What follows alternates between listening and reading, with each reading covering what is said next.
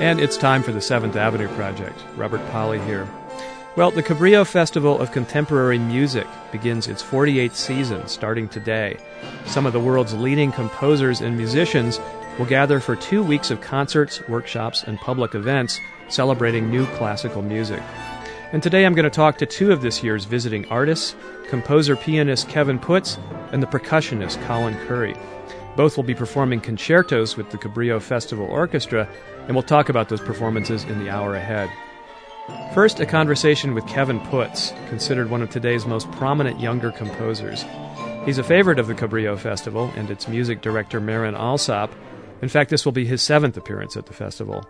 But this year he's doing something a little different. He's taking the concert stage to perform his own piano concerto, entitled Night. Kevin was a serious student of the piano and might have become a concert pianist, but was drawn to composing instead.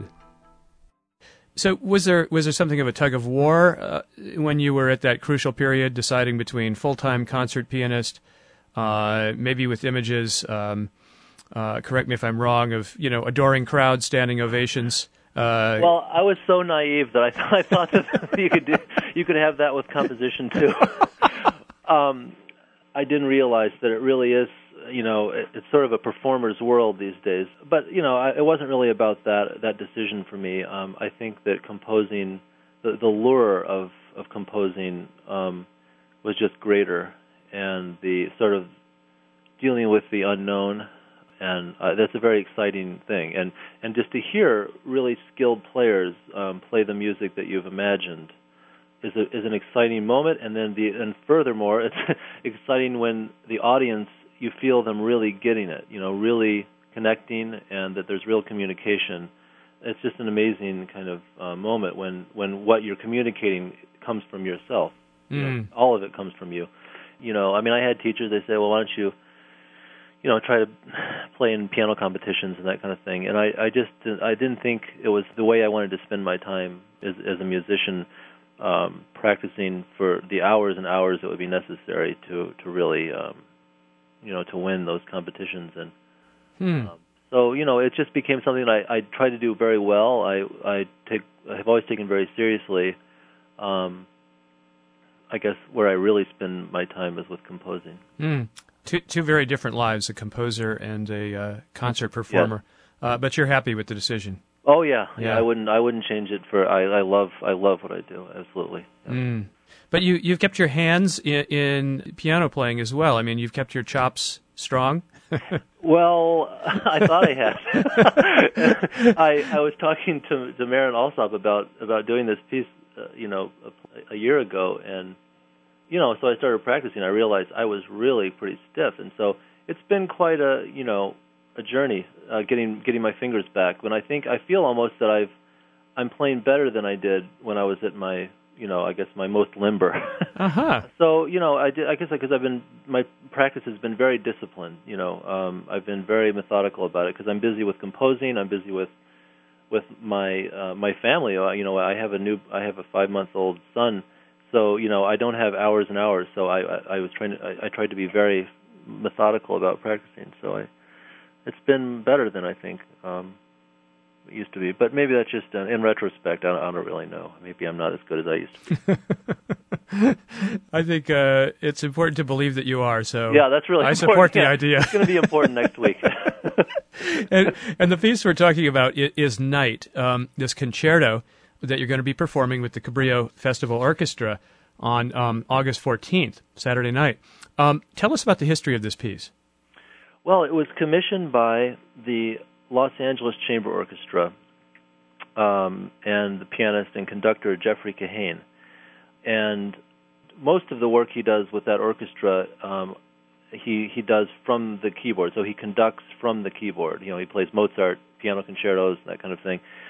So that's what this piece was. I wrote him a, a concerto for piano and chamber orchestra, which he could conduct from the keyboard, and um, it was premiered uh, a couple of years ago and he did.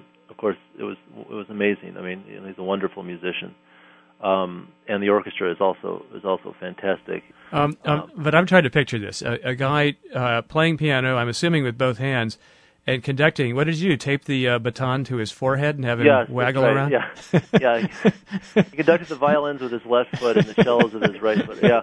Um, no, he um, the sections where he's playing and and he's you know he can conduct. Um, they're much more straightforward rhythmically for the most part. So he doesn't. So they don't need him as much there. Though you know, to be honest, there, it would be nice to have him there too, to have some conducting going on there too. So you know, for this version of this will be the first time that the piece has been played with a conductor, and of course I have the best, uh, Marin Alsop, um, and I, I think it'll it'll work maybe better um, because the the lid of the piano I think will help the balance better. You know, when he's pl- when Jeffrey played the piece and the piano, the lid is off of the piano and he's sort of facing into the orchestra, and so I think some of sometimes you couldn't hear the piano as well as I, I had hoped, and um, I'm hoping that that um, this version, you know, the balance will, will work a little better. But but you're free of conducting duties, so you can concentrate I'm very on free. playing. Nobody would want me to. Con- yeah, I, I I think I'm in good hands with Marin. So. You've been to the festival uh, numerous times. Right. Um, how many times now as as a composer in You residence? know, you know, um, it's maybe the the seventh time. I'm, Seventh time. I'm not sure. Uh, Since yeah, I mean, it's been really great. You know, the first time in 2000 was it two or three? I think it was two. Um, Marin played my uh, second symphony, and it just I I think it it went really well. You know, it just there was a really nice response. She played it in the Mission, San Juan Yeah. Bautista. Yeah. San Juan Bautista, right, right, and it was a it was a good piece for that that space. Um, that year, she asked me to come back um, and to also teach the the students in the Young Composer Workshop at the beginning. Um, and then, of course, she also she also played a, a piece of mine. So, um, yeah, we've had a really great relationship, and I, I feel I, I have such a warm relationship with the the whole orchestra and the administration and everybody at Cabrillo. It just feels like home in the summer for me, and um, you know, to be able to play with them, I'm I'm just so excited about it. I can't wait to start rehearsing. This will be the uh, the first time though that you've performed um, in the Cabrillo Festival.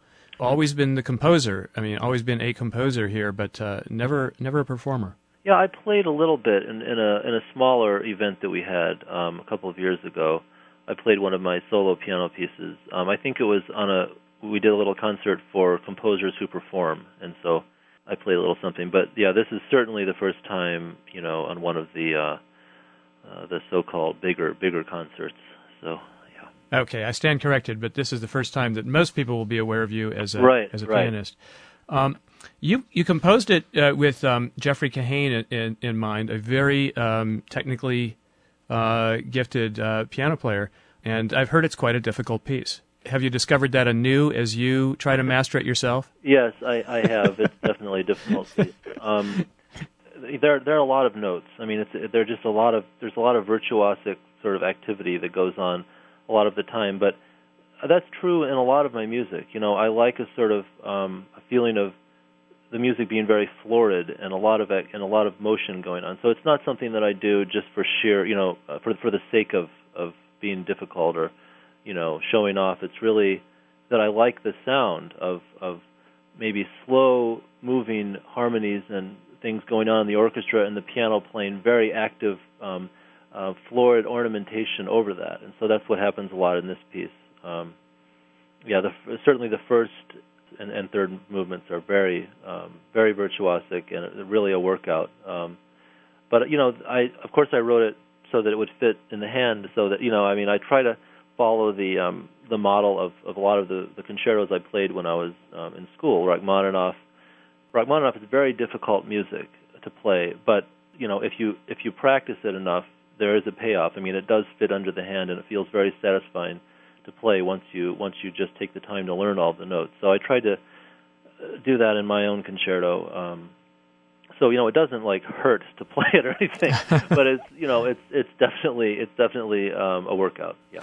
But but as a, a real pianist yourself, um, you wouldn't um, sort of naively write something that was technically impossible. Was No, I only do that for uh, other instruments. I, I don't was do gonna that say, piano, yeah. Um, I mean, uh, you know, every composer tries to learn everything we can. You know, for me, the f- great fascination has been with string stringed instruments. Um, I I don't play a string string instrument, so I'm always fascinated. You know, the to to, to uh, work with them and try to learn um, how to write best for their instruments. And it's been something I've done a lot of with violin and cello and um, but I haven't written much piano music because I've always felt my hands would when I improvised my hands would sort of go to pieces or certain techniques of composers who I've played in the past. And with writing for strings or you know marimba or uh, clarinet that's not the case. You know I feel like I can I have a sort of a fresh perspective on the instrument and how it relates to my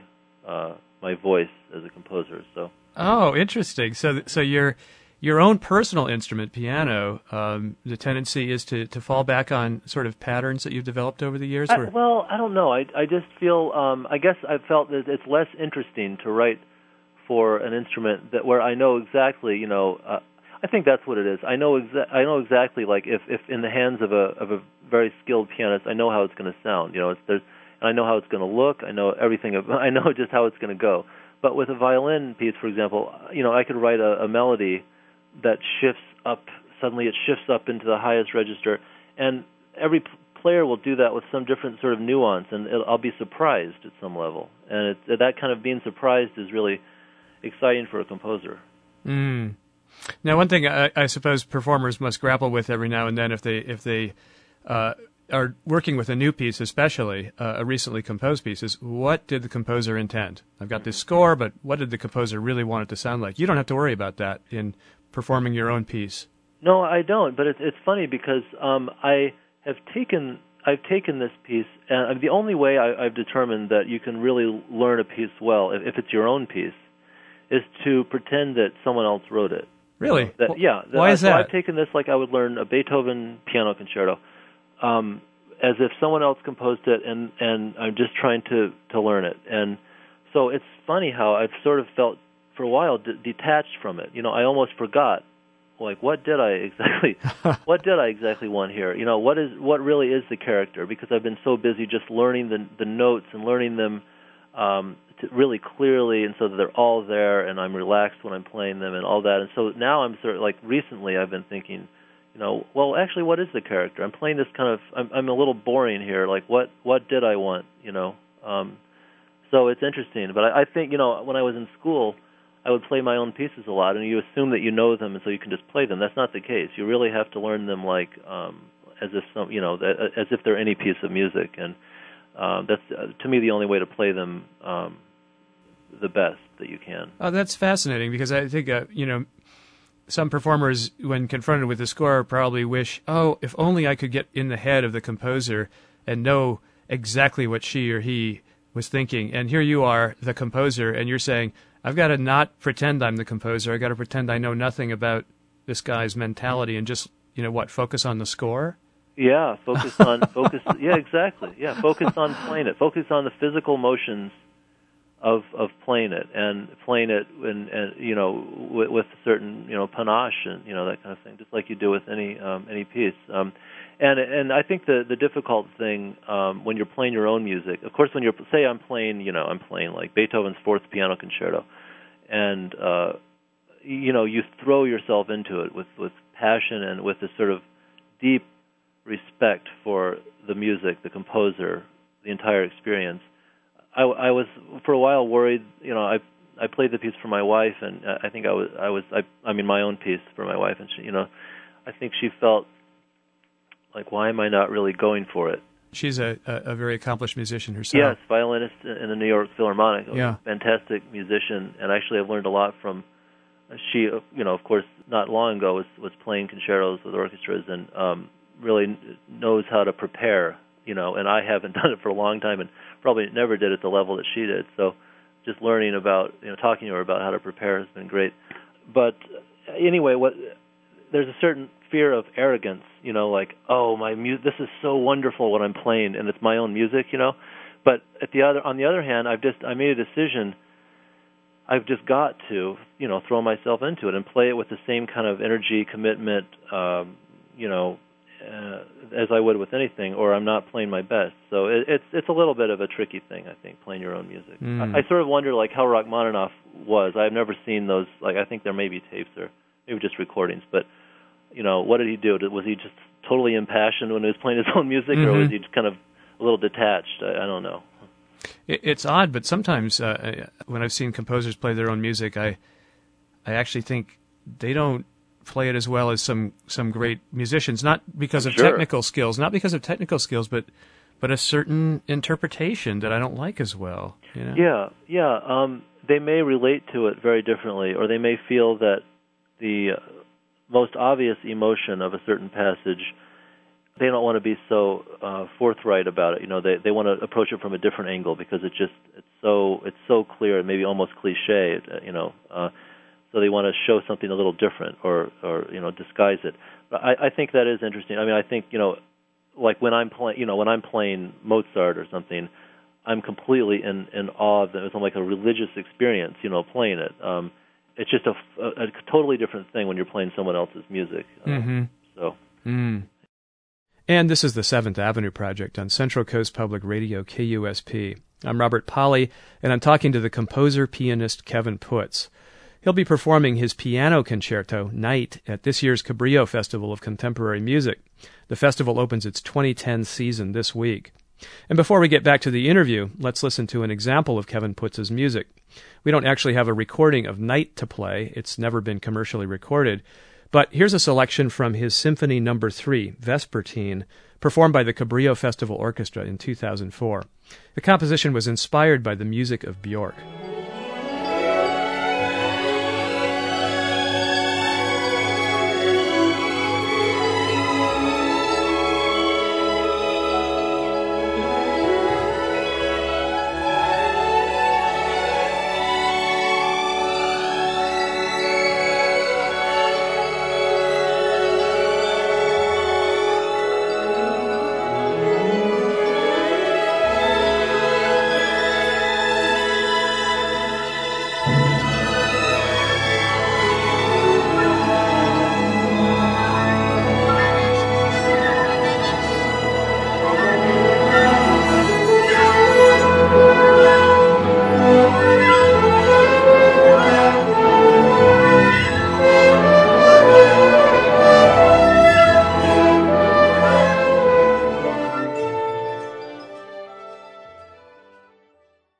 Back to today's interview with the composer and pianist Kevin Puts. Here he is describing the piano concerto called Night that he'll be performing at this year's Cabrillo Festival. It's partially based on an earlier piece he composed, a nocturne for clarinet, violin, and piano. It begins in a, I would say, a sort of updated Baroque idiom. Um, the strings and winds are playing very Baroque sort of passage work, and the pianist is playing these sort of pointillistic um, gestures against that. And it just leads. It leads to a melody which is really a sort of a duet between two oboes, and then the piano eventually takes that melody over.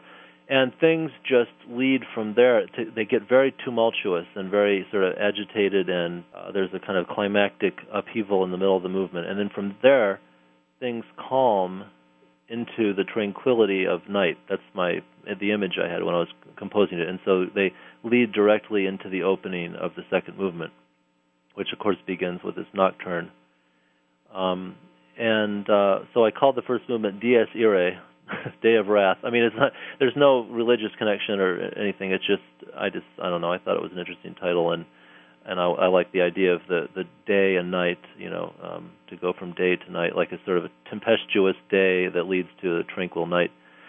Um, but but no de- deliberate reference to Judgment Day, which is what Dies Irae. No, no, to. not really deliberate. I know what it is. Yeah, but it's just I. But it, you know, I suppose people could re- hear whatever they want into it. I just wanted to call it that. Okay. Um, so um, it, the second movement again leads to the third. You know, it's very hard for me to write movements that you know aren't part of a, a, a single narrative. I mean, I've always done this. I think. So the second movement falls very gradually to the very, very most, you know, the, base of the piano, the very lowest notes. And the third movement begins right there with a sort of rumbling toccata, um, um, with very, very, you know, fast notes, and, and it moves gradually up the piano. But it's it's very virtuosic, like in the sort of the style of a toccata. And I call it midnight toccata. I don't know. I thought maybe at the opening of it you could hear um, I don't know animals scurrying around in the forest at night or something. It's, it's that kind of scurrying. It's definitely scurrying music. Hmm. Um, but uh, so so that's and, and that movement just kind of is breathless. You know, it moves uh, very quickly um, and it doesn't really stop. It's pretty, it's relentless um, until the end. I guess that's about as good as we can do without a recording. So thank you. Oh, my pleasure. Uh, um, has preparing for this performance then um, changed your understanding um, of this piece? Um, that's interesting. Uh, I think I think so. You know, there's something to be said, you know, for just sort of moving through through through life as a composer. You're always interested in the next piece or you know the problem. Really, composing is sort of like you're given problems to solve. Um, uh, certainly, with uh, I'm writing writing an opera at the moment, and the, that's constantly the issue. You know, how do you bring this libretto to life? And I'm completely focused on this at the moment, uh, compositionally, and I think I tend to neglect, you know, uh, pieces that I've already written. Of course, I would love to have them played. I try. I always try to, to have music that I've written in the past performed, um, but I don't really think about them. And um, I really do. I, actually, I, I I do think that I, I do like this piece, the, the concerto, and I think it's maybe one of my most successful pieces, just from the point of view of of it working, of of you know the piano being a virtuosic instrument that that is on is on display. Um, and uh, the the shape of it, I think, uh, works well. So I mean, it's been very encouraging, um, and I, I feel like it's worth the effort, you know, to practice this. And I certainly love having the opportunity to do it at Cabrillo. I mean, it's a really exciting thing, and I'm, you know, I, I'm forever in debt to Marin for uh, letting me do it. Hmm. Well, I thought I'd give listeners just an inkling of, of what some of your other compositions sound like, since we can't play night, the, the piece that's going to be performed at the Cabrillo Festival this year. Um, I have a recording here uh, with permission to play just a, a tiny bit of it uh, of the Cabrillo Festival Orchestra from 2007 performing uh, your Symphony Number Four. Oh, great.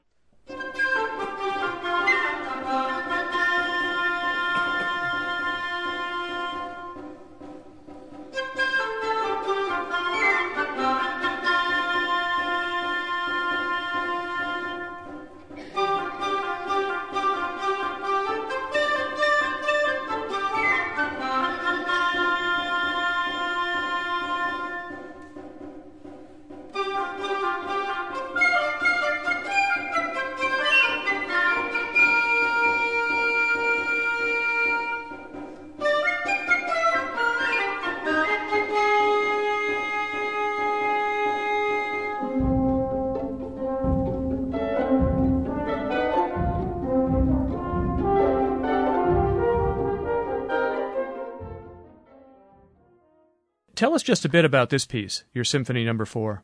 Well, that's that's the one piece that was uh, commissioned by Cabrillo, uh, specifically by um, and for Howard and Carrie Hansen, who are very generous um, uh, patrons of the festival.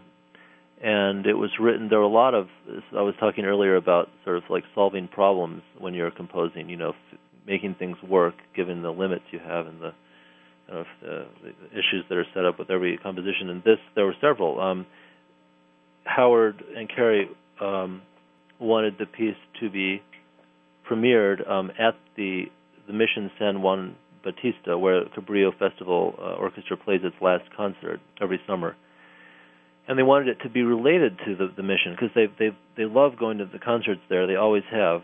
Um, and so I started doing some research about it um, and uh, about the early, you know, the Native American Indians um, um, who lived there. They they're the the Mutsun is the name of the the tribe that um, lived there before the mission uh, came into existence. And actually, that was sort of more interesting to me than than the the music of the missionaries themselves. And so I, I tr- tried a lot of difficulty to find some of this original music. Um, unfortunately, there their people is almost completely gone. But I found some um, some tunes. There was a, a missionary um, there who recorded their music um, in, a, in, a, in a log. He wrote it down. His name was Francisco Arroyo. So I found these tunes. They were sent to me by the, the, library at Stanford, and I found some um, some fragments of things that I could base my melodies on, and I, I didn't uh, quote them because that that is a, very offensive thing to to the Mutsun uh, people. Um, their music is certain purposes. There's music for you know for working. There's music for death. There's music for uh, for everything, and it's really only to be played for those purposes. Certainly not in a concert setting. So it's loosely. So the music that you'll hear is loosely based on some of these melodic fragments that I found um, from this journal from around 1800. Hmm. So, so the theme that, that we heard just a moment ago that that's uh, an intentional echo of this Native American music. Absolutely. Yeah. You know, it's funny when I listened to it, um, not knowing the story behind it uh, I thought this sounds very American to me. That's funny. You know, it could just be um, the context of it, the orchestral context of it. Um, but that's very interesting, I think, and, and not surprising when you really think about what's what's gone on in this country. Well, you know, looking at yourself, um, do you do you feel like you have um, a, a, classifiable identity as a as a composer, uh, a place in the history of composition that you're comfortable with, or, or do you think you you defy all categories. Oh, I don't know if I would think of myself in the history of composition at this point. I mean, uh, I would like to. I mean, I I guess you hope that you'll leave something that that people will get something from, you know, um, that they can use that that means something to them. I don't think I defy all categories. I mean, I there's certain I, I never shy away from what I really love um, musically, you know, I and I t- try to tell my students not to either there's sort of there are pressures, you know, to avoid certain things because they're too, oh, I don't know, simple or not sophisticated enough or that kind of thing. And I I always think that the only way you can really write music that's powerful is if you try and respond to what you really love, you know, who you what you really want to say. Um, I like rich, basically tonal harmony. I like rich. I like lyricism where the the players can really be expressive on their instruments I'd say a sort of a full, rich. I suppose people would say it's a neo-romantic sound. Um, I, I use a lot of the time, and there's a certain there's a minimalist uh, influence. I mean, there's certainly you can hear echoes of um, John Adams and um, to some extent Steve Reich, and I, I think even Philip Glass. Um, I don't know if that's that comes directly from them or from my appreciation of post-minimalist music. Mm-hmm. um, but uh, there are certainly things there. Um, so. Well, definitely lyrical is a word I'd use to describe the right. works of yours that I've heard. Um, right, right. And you you seem to take uh, your your inspiration from a wide variety of sources. Uh, you know, everything from other music to to films. Yeah, definitely. There's a cinematic quality. I think a lot of people hear in the music. Um, I grew up listening. You know, I mean, a lot of the first music I heard growing up in a small town, first orchestral music was was in you know film scores. So I'm sure that there's certainly an influence there. Um, though those those pieces, those scores are of course influenced by works of you know in the uh, orchestral canon. So right, there's been a good back and forth between uh, you know the uh, the classical music uh, canon and, and film certainly, and you know certainly a lot of great composers have written for film yeah. from Bernstein to Copland and, right. and others. Have you? I haven't done it, but I'd love to. You know, it's something that um, I feel sort of with this opera I'm writing, which is certainly sort of an epic um, piece. Uh, I feel I'm sort of moving in that direction, and I would certainly love to do it. I hope. I don't know if it's the kind of thing where the opportunity will present itself. I may have to, you know, search it, but for it. But I, it's an exciting thing. I mean, I I really love working on this opera um, because it's kind of like you know you're setting scenes. You know, like uh, you get in the you read in the libretto. It's morning. The soldiers are waking up. The it's there's it's, there's fog on the on the battlefront. You know that tells you a lot, and I love trying to capture that with music. And um, so, uh, film scoring would certainly be a logical next step. I think. I was remembering that Prokofiev wrote for film too. I mean, it really goes yeah, back a ways. Yeah, yeah, he was brilliant. Um, what's this opera about? It is um, based on a film called Joyeux Noël, uh, Merry Christmas. Uh, it's a French film from a few years ago that deals with the um, impromptu or the sort of the, the, the truces that happened um, on the first Christmas Eve of the First World War. There were several places along the the, the front. The um, Germans, French, and Scottish just got out of their trenches and decided to stop fighting, and, and they played soccer and they shared chocolates and champagne and um, and you know, and of course the next day they had to go back and and shoot at each other again. So it was just it's it's it deals with a lot of the absurdities of war and that and once once you know your enemy, once there's some kind of human intimacy, it becomes impossible. War war becomes impossible, and so it's a very um, a very powerful story, and and you know musically it's there are you know all these soldiers, so it's like these huge male choruses, which is really fun to get that sound. And then then there's basically one um, one female role, a soprano, who's it's a huge role, a very you know it's a very prominent role. She's a her character is a is a professional soprano, a Danish professional soprano who comes to the front. Um, she gets p- papers to come to the front and see her. I think it's not her husband, maybe, but her her boyfriend, who is a a professional tenor who's enlisted, and he's battle worn, and so it's, she sings for the troops, and there are all kinds of interesting scenes with her. Wow, who who wrote the libretto? Mark Campbell. He's a brilliant librettist, and uh, it's he's made my job very easy actually. Wow, I'm fantasizing about you bringing that to Cabrillo someday. Oh well, that would be wonderful if we can get all the we can get all the singers. Yeah, it's been done. You know, they did Bernstein's Mass, so yeah. Uh, who knows? They've right. done big, ambitious projects like great. that. Yeah. Um, well, we don't have, of course, a recording of this uh, opera in the making, but we do have a recording of another opera you wrote. Uh, if opera is the right description, uh, Einstein on Mercer Street. Right.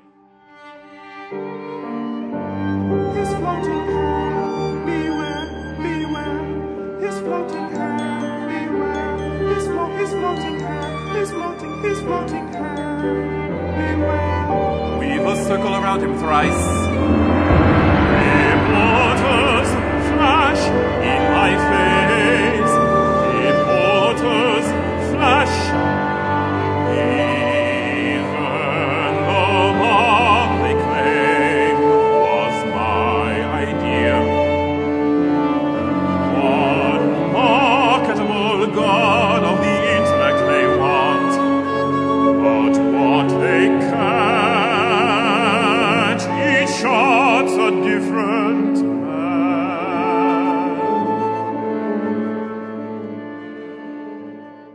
That was uh, just a, an excerpt from the first movement of Einstein on Mercer Street, this um, opera. Um, you wrote when, Kevin? Uh, well, that's it's sort of an opera. I mean, it's a it's a it's sort of a one man opera. Um, that was written in 2002. It's a piece for baritone and chamber ensemble, but Okay. it really does sort of re- feel like an opera. Mm. Uh, and and that was uh, recorded, I think, just this last year. Right by the the wonderful baritone Timothy Jones, who who I wrote it for in the Pittsburgh New Music Ensemble, uh, directed by Kevin Noe. And this is from some some poems uh, about Einstein. Yeah, poems by my aunt, who is a wonderful poet. Um, Fleda Fleda Brown is her name. Um, she was at one point the the poet laureate of the state of Delaware. She was on the faculty of the University of Delaware.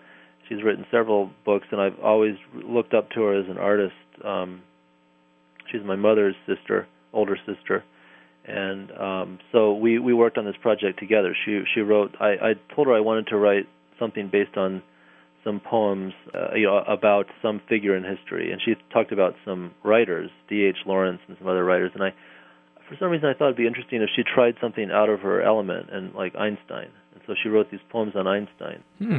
Uh, Mercer Street is where Einstein had his house in his later years in Princeton. Yes, Is that right? So this is uh, about Einstein in his uh, dotage. yes, right, yeah, Uh, part of the, the vast lore around Einstein, I guess. that's right. Um, so, so I was looking back um, on on some descriptions of you from past years in the festival, the Cabrillo Festival. I found one from uh, I think uh, 2003. It said Kevin Puts, one of the most promising young composers in the United States, continues to be recognized for composing works that show a distinctive and appealing musical voice. Um, I guess you still count as a young composer. You're still under 40. I suppose you know uh, that's sort of funny. Like, how long are you going to be emerging? And making promises. uh, yeah. Um, yeah, I I don't know. It's funny. I think I come off as a young composer no matter what. But um, you know, I'm I'm technically I'm an adult. You know, I have a I have a son. You know, I'm I'm 38. anyway, but yeah, it's funny how uh, yeah, uh, composers have a different life span or something. I suppose. Um, well, maybe we can say one of the most prominent established composers. there the you United go. Hey, that sounds good. Yeah, um, but you have sort of, you know, in a way, grown up as a composer. If grown up is is not pushing it too hard, um, with the Cabrillo Festival. Yeah, absolutely. It really does feel like that. I, I I'm not sure what how you know you know how far to take that, but there's a certain sense of surrogate parenting I feel from Ellen Primack and you know of course Marin Alsop and to grow up with these people. Yeah, it, it does feel. I mean, because composing, you know, you think of the first time I was there, maybe eight years ago. Eight, you know, like eight years is a long time of you know in development when you're when you're when that's in your 20s and 30s. You know, so um, yeah, it does feel like that, and uh, I, I just love I just love it. I mean, it's just the most incredible place, incredible orchestra and conductor. And feel very lucky to have that that Marin, you know, heard something in my music and started inviting me there. Well, well, great. We'll look forward to seeing you here on August 14th. Uh, I look forward to it. Composer Kevin Puts. He'll be performing his piano concerto entitled Night on Saturday, August 14th at the Santa Cruz Civic Auditorium. It's part of the Cabrillo Festival of Contemporary Music, which you can learn more about by going to cabrillomusic.org, that's cabrillomusic.org, or calling the Santa Cruz Civic box office at 831 420 5260. That's 831 420 5260. And by the way, KUSP kicks off its exclusive broadcasts of the Cabrillo Festival with a live broadcast of the opening night performance. That's this coming Friday, August 6th. The broadcast starts at 7 p.m., the concert starts at 8, and I'll be hosting, joined by KUSP's Jane Gilvin. I'm Robert Pollie, and this is the Seventh Avenue Project on Central Coast Public Radio, KUSP. Next, we'll hear from another of this year's Cabrillo Festival headliners, the percussion virtuoso Colin Currie. Still in his early 30s, he's one of the reigning stars of classical percussion. Last year, he shared in a Grammy Award for his rendition of Jennifer Higdon's Percussion Concerto, performed with the London Philharmonic Orchestra and conducted by Marin Alsop. He'll be performing that same spectacular concerto again under the baton of Marin Alsop at this year's Cabrillo Festival. And in this segment of our show, we're going to hear Colin describing the percussion concerto as we listen to the London Philharmonic recording. And apologies for the bad phone connection here. Colin spoke to me from London, and this was the best we could do, I'm afraid. The concerto has a very beautiful beginning. Um, I spoke with Jennifer about which instruments she might like to use for the concerto, and immediately I mentioned my great love of uh, the instrument called the marimba, and especially the five octave marimba, which extends down to a fantastic bass register. And so she decided that, as well as having moments of great drama and dynamic in her piece, she would actually start the concerto very atmospherically um, at a low dynamic and on the bass end of the marimba where you get these rumbling frequencies that sound very interesting, very strange, uh, and quite unexpected.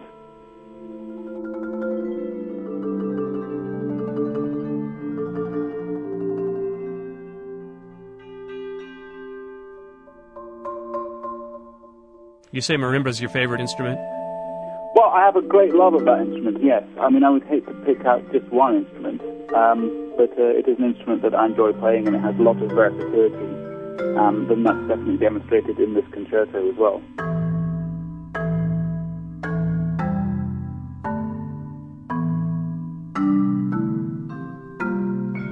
A few minutes into the piece, after this, this very quiet and moody opening, um, the orchestra jumps in all of a sudden.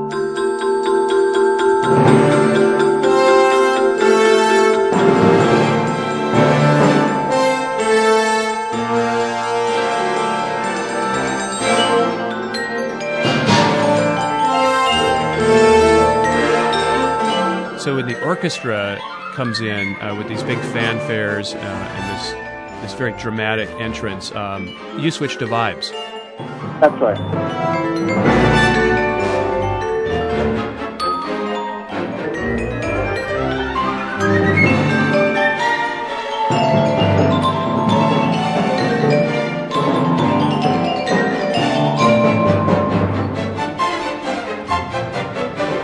Well, you're switching from one instrument to another. I mean, when when composers write a uh, concerto for you, it often calls on you to to go from marimba to vibraphone to xylophone to drums to miscellaneous percussion. Do composers have an idea of what's required on a physical level for you to get from one place to another and for you to play these instruments? I, am surmising here that most composers don't have a background in percussion. Well, exactly. I mean, um, there are a variety of uh, results in the pieces that have been written for me. And some are very practically minded, like the Higdon. There are challenges there, and I have to move quickly, but it's all doable. But other times the score turns up and there's this crazy stuff happening, and people forget how long it takes to move, to actually walk round uh, or even run round uh, a set of drums to get to the vibraphone or whatever it is, and also how long it takes to change sticks. So um, that is very definitely a concern. But Jennifer's piece is, is quite nicely organized, and there's just enough uh, time to get around things. Do you ever come back to a composer though and say, "This can't be done"? yeah, absolutely. Yeah, I do. Um, I mean, I really try and push the, the boundaries. But some things, if they just really can't be done, they're not going to work. And even to try and do so, it's just going to be embarrassing. So um, that's not fun for anyone. Uh-huh. So you, you, have to be realistic. And this piece is realistic. It is a realistic challenge um, and a realistic practical side too, a good, in good balance. There's just uh, such a wide range of, of feelings, of, um, of aesthetics here. I'm thinking, for instance, of when you go from these pitched instruments uh, like the marimba and vibraphone, those that play actual notes, to the non-pitched instruments um, like wood blocks. Yeah, sure.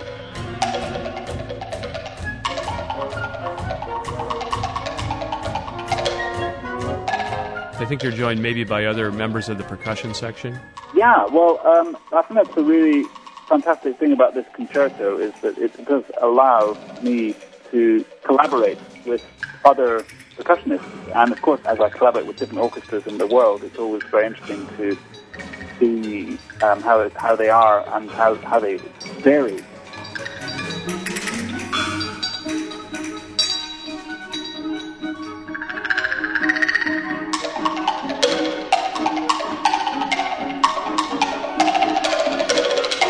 I also felt that it had a sort of clockwork quality about it, a mechanical quality. It sounds like extreme, precise Swiss timing there. Yeah, exactly. Well, the whole piece is, is, is regulated by a very regular time signature, um, which is uh, 4-4. So it's a very four-square piece. Somehow the number 4 is very important to this piece, and that gives it its kind of tick-tocking quality. And um, I think that's um, absolutely uh, key to this piece and, and what gives it its sound and what gives it its feel.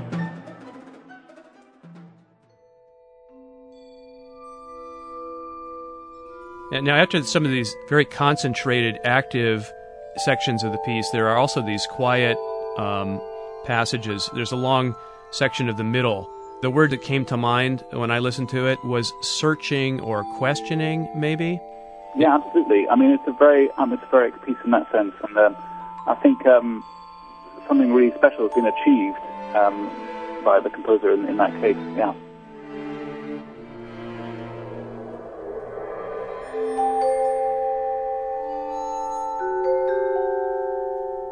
Colin, tell us what you're doing in that middle section. Well, I I play um, a lot of vibraphone, but as well as playing it with normal mallets, I also play it with uh, a bass bow. So that uh, makes for a very interesting sound and a very sustained sound. So uh, that's also another thing to enjoy, um, and it's quite quite different. If you haven't heard that before, it'll be a very interesting sound for everyone to hear.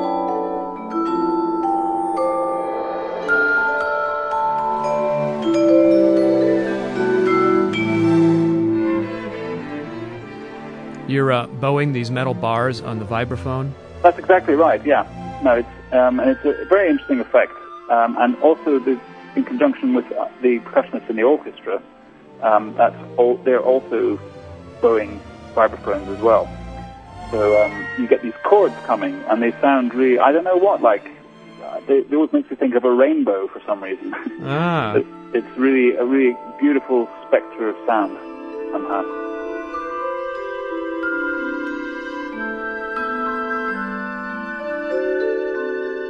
Is is that a technique um, that's difficult to learn for for percussionists? Bowing. Well, it depends really. I mean, it, um, I as well as bowing, I'm also striking it in the normal way. So I'm, I'm having to um, juggle a variety of things really. So uh, that's quite interesting.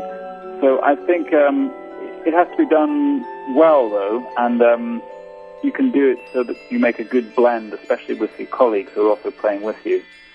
So um, you, you have to think of balance and touch as well.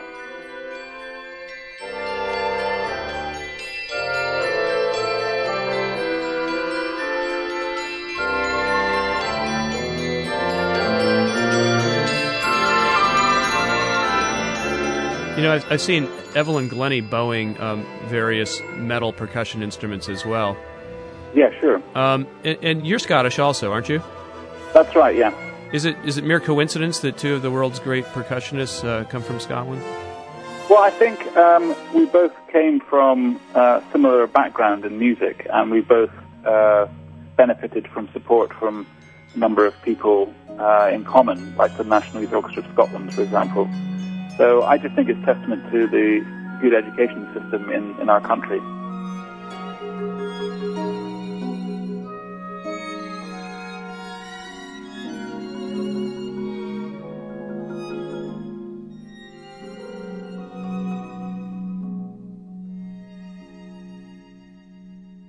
This was written for you, or with you in mind, by Jennifer Higdon in, in 2005? That's right. What's it like to have a piece uh, like this written for you? well, it's very exciting for me to be involved with a, a variety of composers. And of course, I, I, developed a very strong relationship with Jennifer. We became very good friends, and we have a lot of laughs um, when we get together. And we're very fond of each other, and I think you can sort of feel that in the music, the way she's written for me, and I hope also in the way that I reciprocate the way I play the piece. Um, I, I sort of have Jennifer in mind when I play the piece as well. So I'm really playing it for her, and I think it reflects um, her personality. Um, the music reflects her personality as does the way I perform the piece. This concerto is absolutely fantastic um, to play. Very interesting, and I get to play a lot of different instruments uh, in a lot of different ways. I find the orchestration is very, very interesting. It's, the orchestration is really constantly on the move, always changing. There's a lot of variety there. Um, so the colors are always changing, coming in and out of focus like a kaleidoscope. So there's a lot, um, a lot of ear candy in this concerto, and it's, it's a very, very satisfying listen for anyone who has not heard the piece before. First time round, it's going to sound absolutely wonderful and, and like a a very beautiful uh, adventure.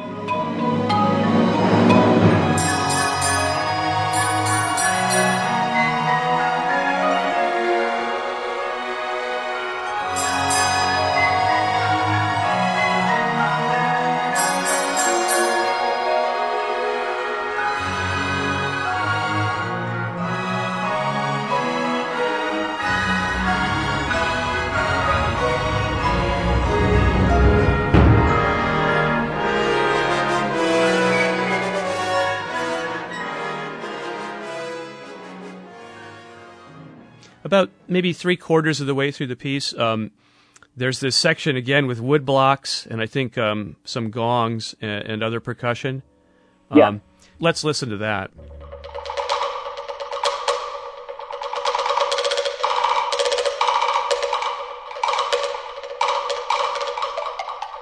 And I, I, hope you don't take this, this wrong, but as I listened to it, I thought it's like listening to a flock of extremely talented woodpeckers. Absolutely, yeah. I think Jennifer herself calls it the Woody Woodpecker section.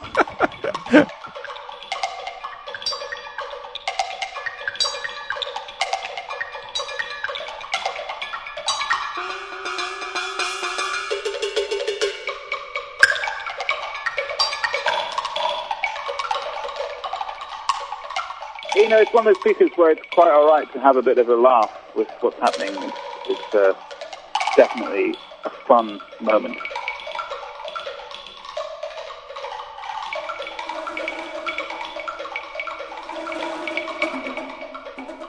Then we come to the uh, th- this bongo section. You're, Sure. you're you're playing bongos with sticks, and I guess you've got some kind of pedal drum as well uh, for bass. Yeah, that's right. Yeah.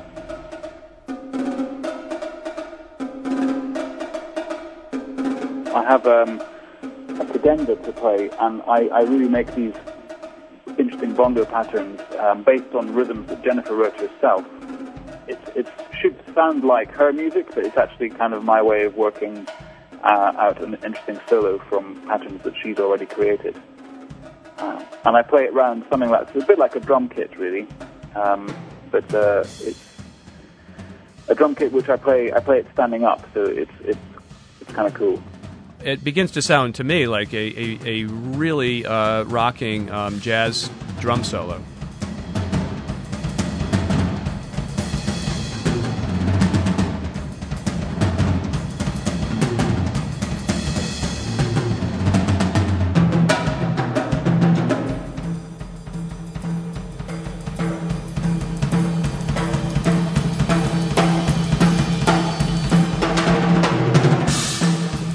Gets a little bit freer there, and as I mentioned, the whole piece is arranged in the time signature of 4-4.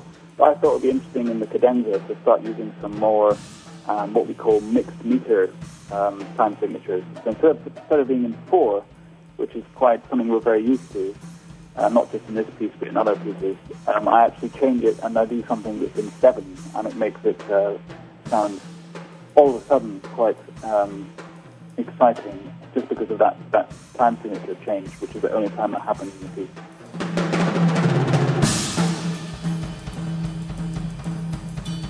Um, listening to, to you rock the house during this cadenza, I'm thinking that you, you did do some rock and roll drumming in your day. Yeah, that's right. I recently played for Todd Rundgren um, uh, in Holland, and um, that was great. That gave me a chance to um, play some rock and roll drums properly, and um, that was great fun. And, and that let me that let the rock rocker inside me come out to the fore.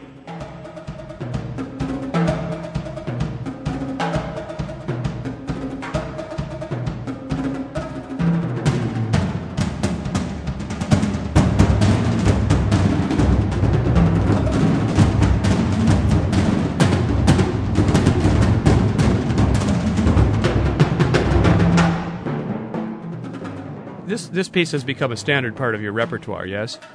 Yes. What's it like to have a piece like this that you play again and again over the years? Um, this, it's been a real joy, this piece. Um, it's done fantastically well. I've played it about 50 times already. And um, it, it's a piece that I really enjoy playing, and it's something the audience always absolutely devour. So um, this piece has just been a, an absolute joy.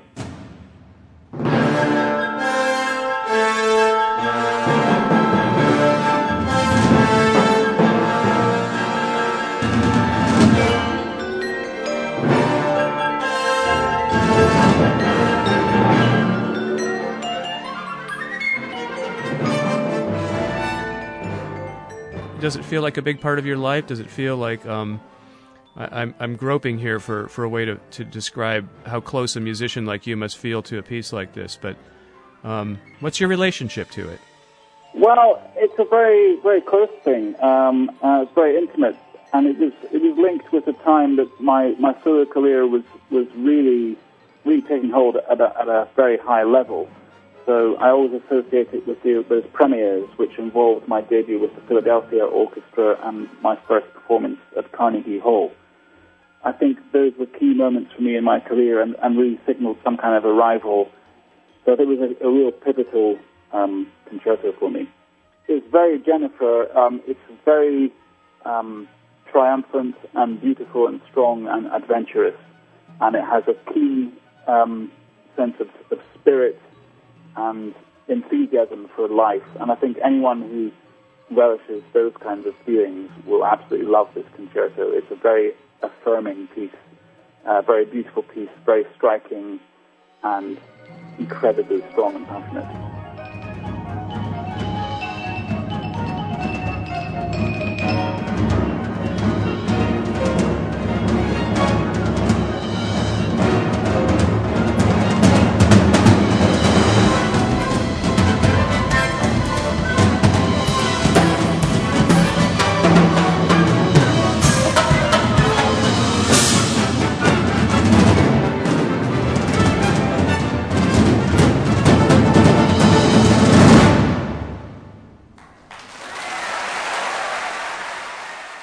Colin Currie describing Jennifer Higdon's percussion concerto, which he'll be performing next Saturday, August 7th, at the Santa Cruz Civic Auditorium.